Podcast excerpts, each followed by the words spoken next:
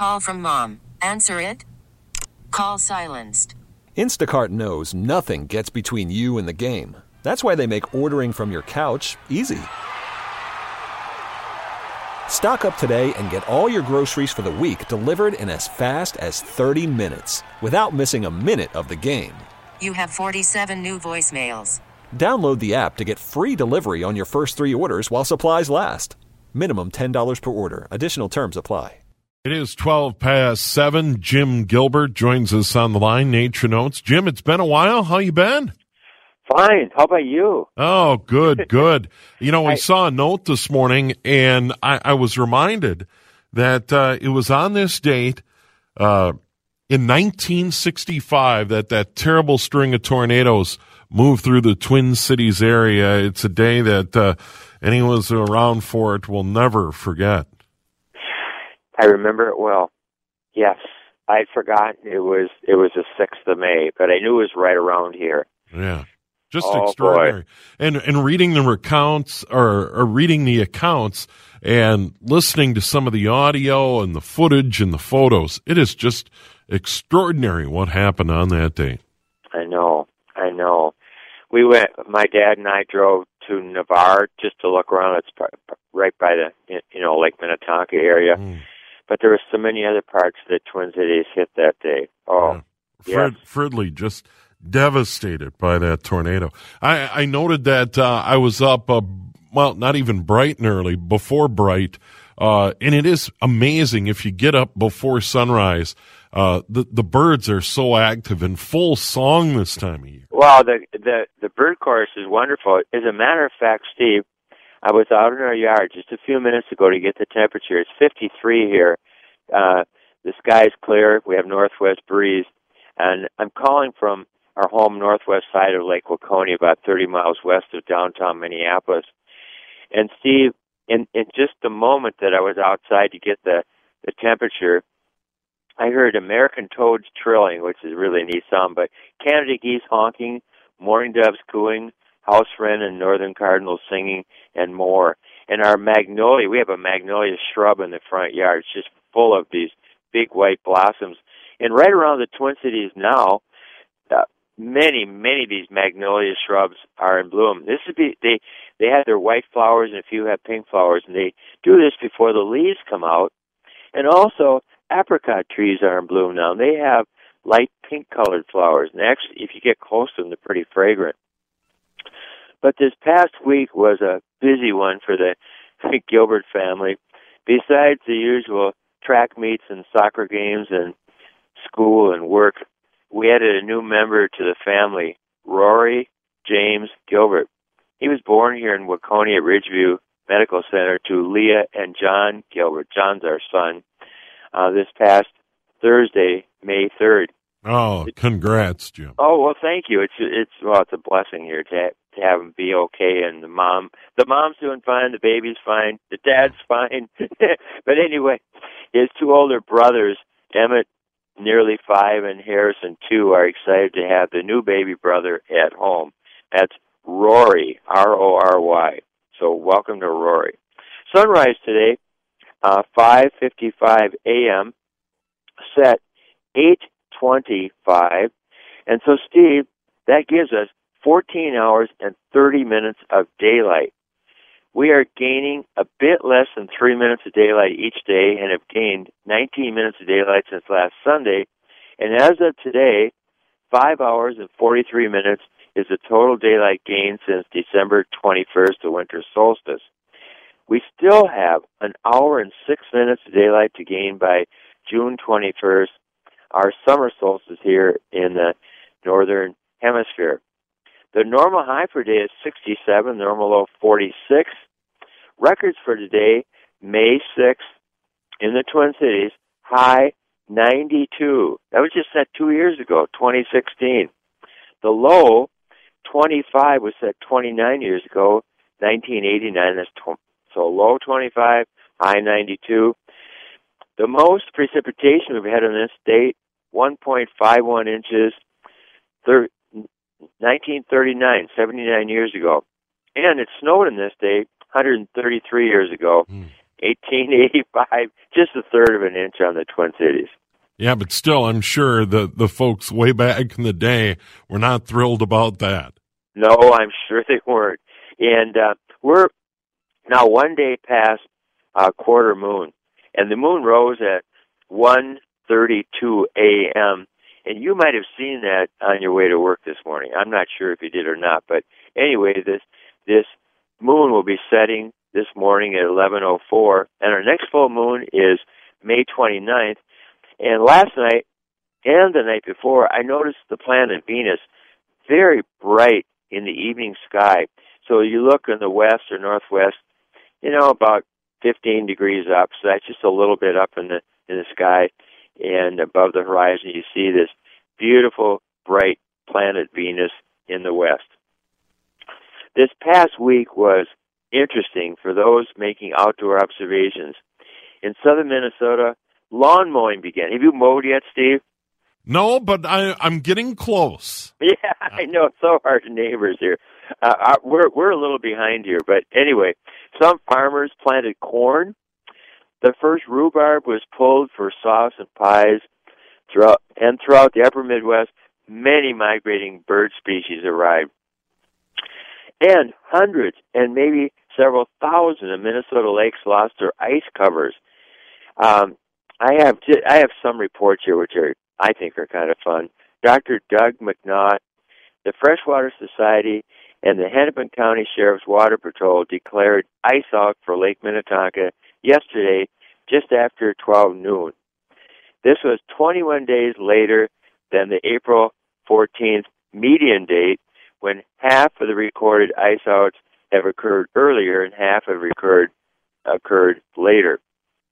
For Lake Minnetonka, the May 5th ice out was official when all 37 bays and all channels were fully navigable. Uh, lake Minnetonka is the metro area's largest lake. And we live on the second largest lake, Lake Waconia, and it lost its ice cover this past Friday, May 4th. The ice out process begins with ice retreating from the shore and creating a belt of open water around the lake. Now, although some people believe that the ice sinks when it goes out, this is not the case. It melts into the warmer water. Um, and, and that's because ice is lighter than water, so ice cannot sink. Anyway, ice out is an exciting time and people are anxious to get out on the lakes. But remember that the water is very cold. And because hypothermia can set in in just a few minutes, everyone should be wearing a life jacket. Doesn't matter who you are. I'll list just a few of the ice outs um, from the past few days from scattered areas around the state so people can get the picture here. But I talked to Lauren Burkle from Mankato last night, and he keeps track of a lot of things throughout the state. But he said the bigger lakes in northern Minnesota, such as Leech, uh, Mille Lacs Lake, Lake of the Woods, still were mostly ice covered. That was as of last night. One interesting note, though, Steve, this is incredible. Zippel Bay, I've been there before, right, you know, part of the southern part of Lake of the Woods. Yesterday, there was a northern pike fishing tournament. 20 northerns over 40 inches in length were caught. Wow. Now, the, the big fish were mostly spawned out females. Ice out for Lake Hendricks in in Lincoln County, that's southwestern Minnesota, right on the Minnesota South Dakota border, was last Monday, April 30th, according to Matt Amundsen.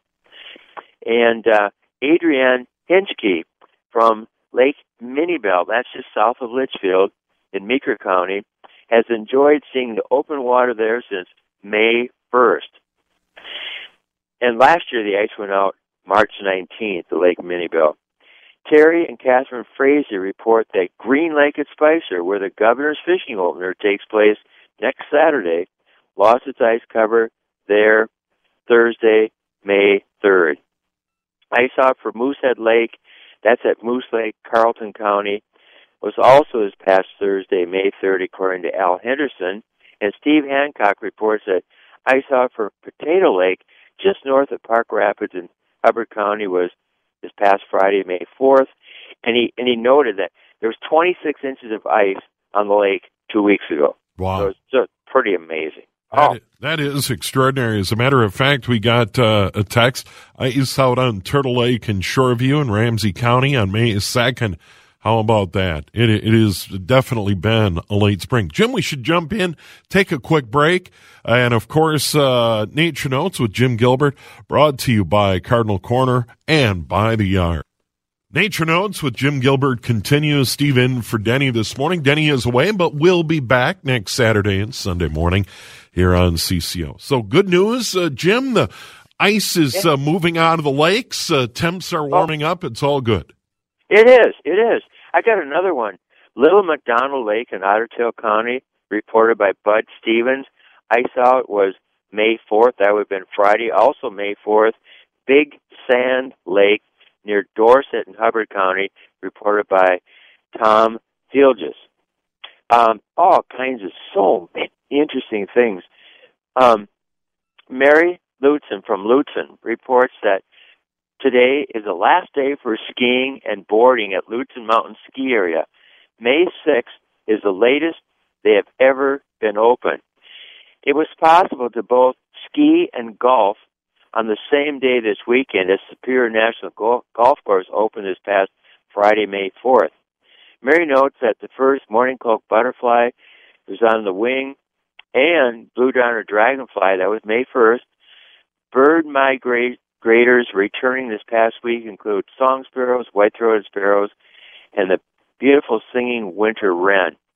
Russ and Sandy Ripberger live on the edge of Bass Creek in Brooklyn Park and have 45 wood duck nesting boxes on a half-acre lot. Let me tell you, their area looks just neat as a pin. We were there last summer to see it.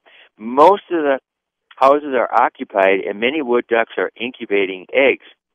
On Wednesday the 2nd, Russ saw his first of the year newly hatched Canada Goose goslings at a pond in Golden Valley, and on Friday he saw two more families of newly hatched goslings. And so that means that these nests were covered with 18 to 20 inches of snow three weeks ago while incubation was taking place. Unbelievable. Russ and Sandy observed their first of the year Baltimore Oriole at the grape jelly feeder May 1st.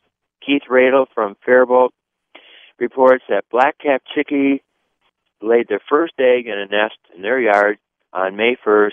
Last year was April 17th. First bluebird egg laid on his trail. He's got over a 100 nesting boxes out on his bluebird trail. But the first one laid was May 4th. Last year, 21 days earlier, April 13th. Around May 1st each year, we look for what is called the big four birds to return to our yards and neighborhoods. And these would be Baltimore Oriole, rose-breasted grosbeak, ruby-throated hummingbird, and house wren. Well, Ray and Marlene Simon from from Northfield observed all four on Tuesday, May 1st. That's quite a feat to see all four of what we call the big four. Do you have time for a couple more? Sure. Okay. Tom and Lisa Bovers from Faribault are great observers. And they said that on Monday, the 30th, first blue-green darner dragonflies on the wing, red admiral butterfly on the wing, first house wren return, and Tom saw 19 of his first of the year birds, new birds for him, uh, because we had this strong south wind coming in. On May 1st, they saw the first Canada goose goslings, and first rose-breasted grosbeak arrived in their yard. As a matter of fact, five males and one female. First ruby-throated hummingbird also came to the feeders May 1st. Um, marsh marigolds are blooming in the Faribault area, as is the wild ginger. Jim Hovder from Rice notes that Little Rock Lake ice out May 2nd, and he said first catbird, first gray catbird arrived on May 3rd, first ruby-throated hummingbird also May 3rd, first oriole May 4th, and he went to St. Wendel, which is a, a small town about 15 miles southwest of Rice. Many purple martins had returned to their nesting colonies there. Well, do we have time for more? I don't know if I should do Well, more. I, I did want to get to the text line and bring Yeah, up do that. uh, a couple of things that we saw. Um, rhubarb starting to pop up out of the ground. I, I'm always happy to see it because my wife makes some great things with rhubarb, and I can ha- hardly wait till we can pick rhubarb. Oh, I know. And you know what? Rhubarb is from the southern part of Siberia. That's where it grew wild, Huh. And it's been cultivated for centuries. And people look forward to this every year. You know, it's this tangy, these tangy pies and sauce and all these things. Yeah, great to see. Uh, and once again, uh, there, there was a text uh, about uh, Springbrook Nature Center and Yeah. bird banding this morning. Okay. Yeah. So uh, once At again, a lot of bird watchers right now, very, very busy indeed. Oh, yes. Some of the other birds that have, have returned uh, lately include, and I can't even find my list. I got so many lists of things in my desk here this from this morning. But other birds that have returned include chimney swifts, um, osprey. In fact, Matt Shute, naturalist Matt Shute from the Minnesota Landscape Arboretum said all three nesting platforms for ospreys are occupied right now. And he said in his neighborhood in Golden Valley, the apricot trees are in full bloom and very fragrant. Oh, love those apricots. How about this from the text line, Jim? Hummingbird this morning in the Faribault area, and that was text, texted in by Kathy. How about that, hummingbirds? Mm, yes, and whippoorwill. Uh, have you ever heard that? They go whippoorwill, whippoorwill, whippoorwill. Sure. It was heard in the Glay, let's see, Gray Cloud Dunes Scientific Natural Area. That's Washington County. Wow. All right. Well, Jim, we've got to run. It's always great. Uh, always enjoy uh, your visits with Denny on the Sunday mornings. Come Nighthawks back too. Anyway, thank you, Steve. Look forward to hearing you many, many times in the next couple of weeks. All right, there he is, Jim Gilbert. Once again, Nature Notes brought to you by By the Yard Outdoor Furniture and Cardinal Corner. We have a quick break. We'll have the weather, and then it's Healthy Matters. Dr. David Hilden. As a matter of fact, he arrived with a fresh cup of Joe. We'll get started in a moment. T-Mobile has invested billions to light up America's largest 5G network from big cities to small towns, including right here in yours. And great coverage is just the beginning. Right now, families and small businesses can save up to 20% versus AT&T and Verizon when they switch. Visit your local T-Mobile store today.